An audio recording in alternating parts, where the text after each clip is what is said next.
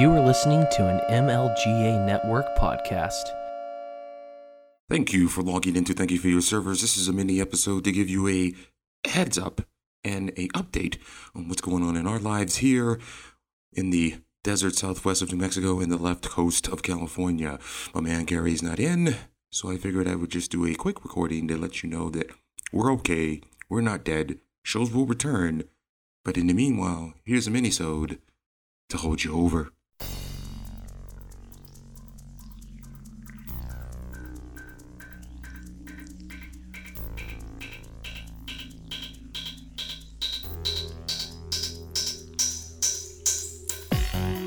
Welcome to Thank You for Your Servers, a show which looks at the tech news of today, but from a libertarian perspective. Now, here is your host, Thaddeus Preston, aka Nick Way.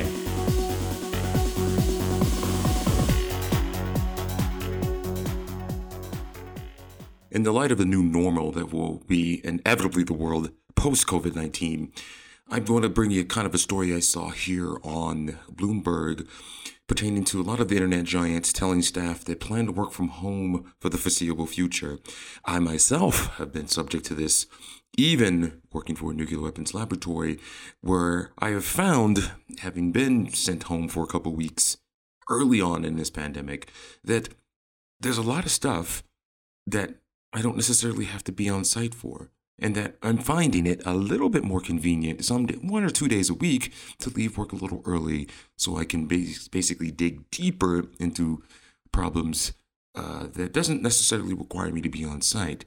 So this is the new reality. So this story coming from Bloomberg that I'm reading today on the day where we have an unemployment rate of 14.9% currently real unemployment rate, if we take the U3 versus U6, is probably closer to 20.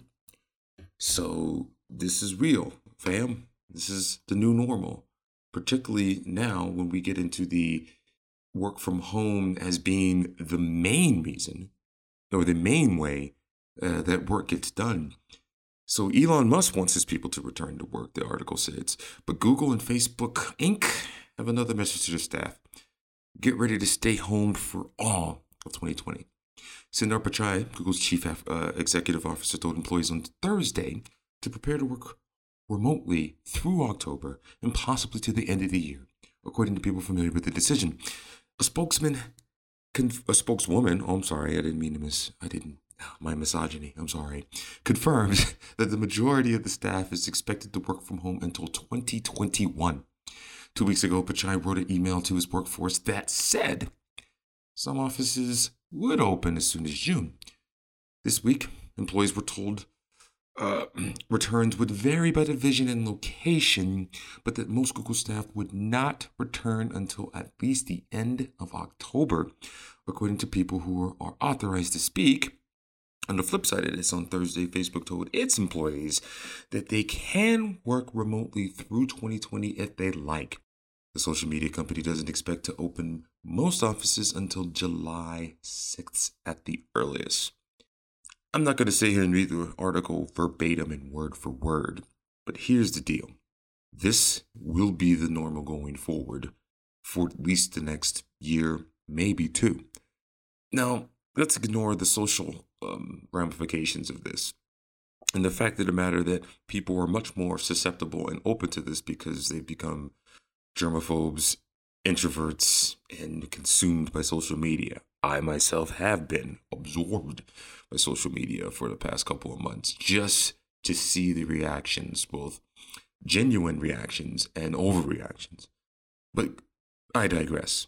Going back to the, you know, this issue at hand, many companies are going to find that they don't need the huge staffs on site that they have been growing over the past 10 years.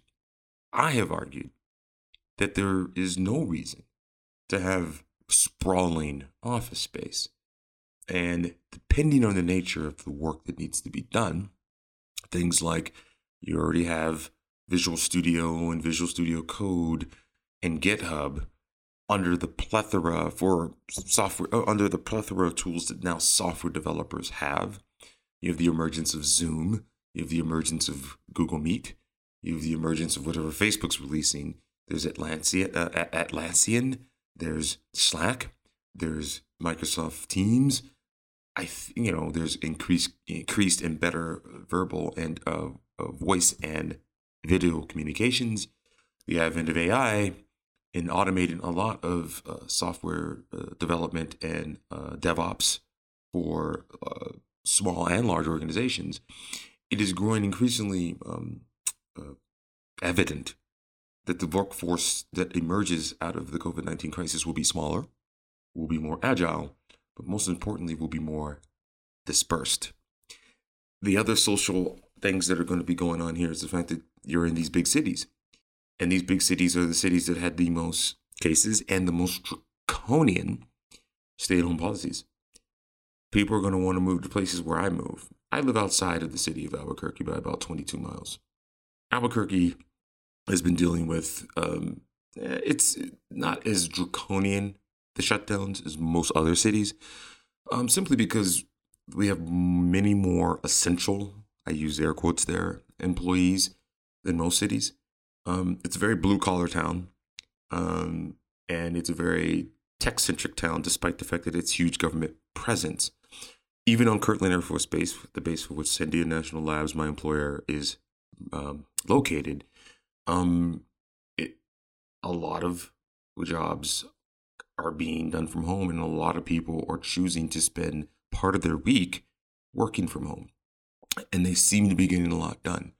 Now, in the coming weeks, more and more people will be coming on site at my employer and, and Kirtland as a whole.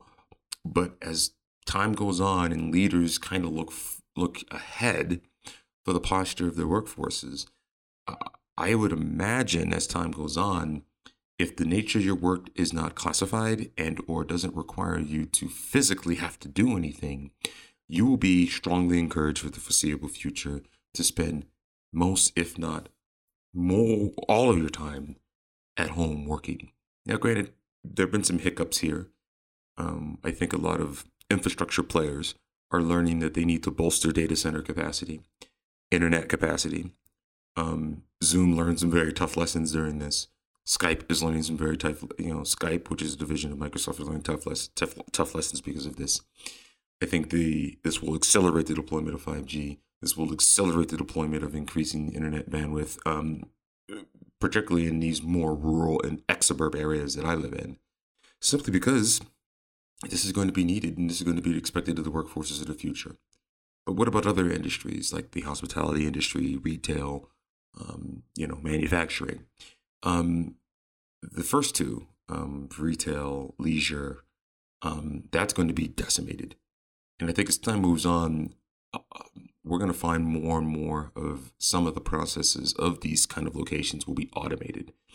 I think for the foreseeable future, you will all be working in some sort, um, or at the very least, all entry level jobs will be um, things of that things that were thought of as essential during this crisis. And robots are coming. Um, a lot of people were very um, reticent to accept automation. I think employers uh, are going to increasingly buck the trends of unions, activist groups, and ne'er do wells and and uh, luddites, and they're just going to automate the hell out of the, out of everything, and it'll come all the way down to the burger joint. This will accelerate the development of AI, robotic process automation, and mechanical automation and controls going forward because companies have now learned that we have to, as much as necessary, get humans out of the loop. Um, that sounds cold, and you know my stance on humans sucking, but it's going to suck in a way because, I mean, workplaces where there are people, they may, you know, ideas, collaboration, germs, you know, all these things are, are important parts of our global workforce. And this is going to be harder to recover from. You can work for Facebook and Alphabet and Tesla and, or a nuclear weapons lab doing my type of work.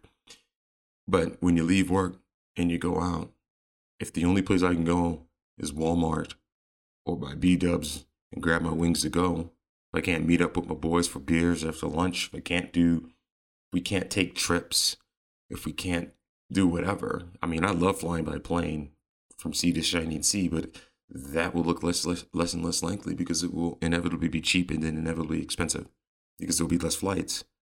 Um, that those things that were considered, and I use air quotes again, non-essential, were the reason for working long hours and putting in good time and partying, and you know, so you could party, you could travel, you could hang out, and those things won't come back for a while, and that's more of a, it's it's more of a, uh, I guess, the words I lose the, the words escape me here, but it's the way that people have reacted to this is what will make those things slow to come back. Those things like being able to get off work and have a beer with your friends before you head home or you know eat out at a restaurant and stuff like that. It's the people's paranoia and the fact that the politicians are going to cater to that paranoia. They're going to cause restaurants that they're going to force restaurants to only occupy only um keep their occupancy to 50% capacity or lower. And that will kill a lot of these places. And a lot of these places are just going to go away. And it's, it's sad. But that's the new reality. And as I was saying in the earlier months when this was kind of starting to happen over in the in the, in the uh, Hubei province, this will be bad. And uh, I wish I was wrong about. Well, I was wrong about the severity. I was definitely didn't think it would cause this amount of economic carnage and uh, socio-economic carnage more than anything because of the whole psychology of this. But on a on a um, happier note, though, there's darkness coming, and this will be this will be a dark time for the foreseeable future, particularly if we can when we get back into our normal flow of podcasting here, we will definitely get into the censorship and the way that the big tech conglomerates showed their asses. But um, yeah, we'll come out of this good though. When all this tragedy is behind us, and when all this economic carnage is done, and when the market makes the moves that it needs to make, the and has the agility to make the moves that it needs to make, we will come out of the other end of this on some Star Trek shit. You mark my words. Hang in there, keep the faith, and uh, as always, man, support the MLGA family of podcasts. Peace.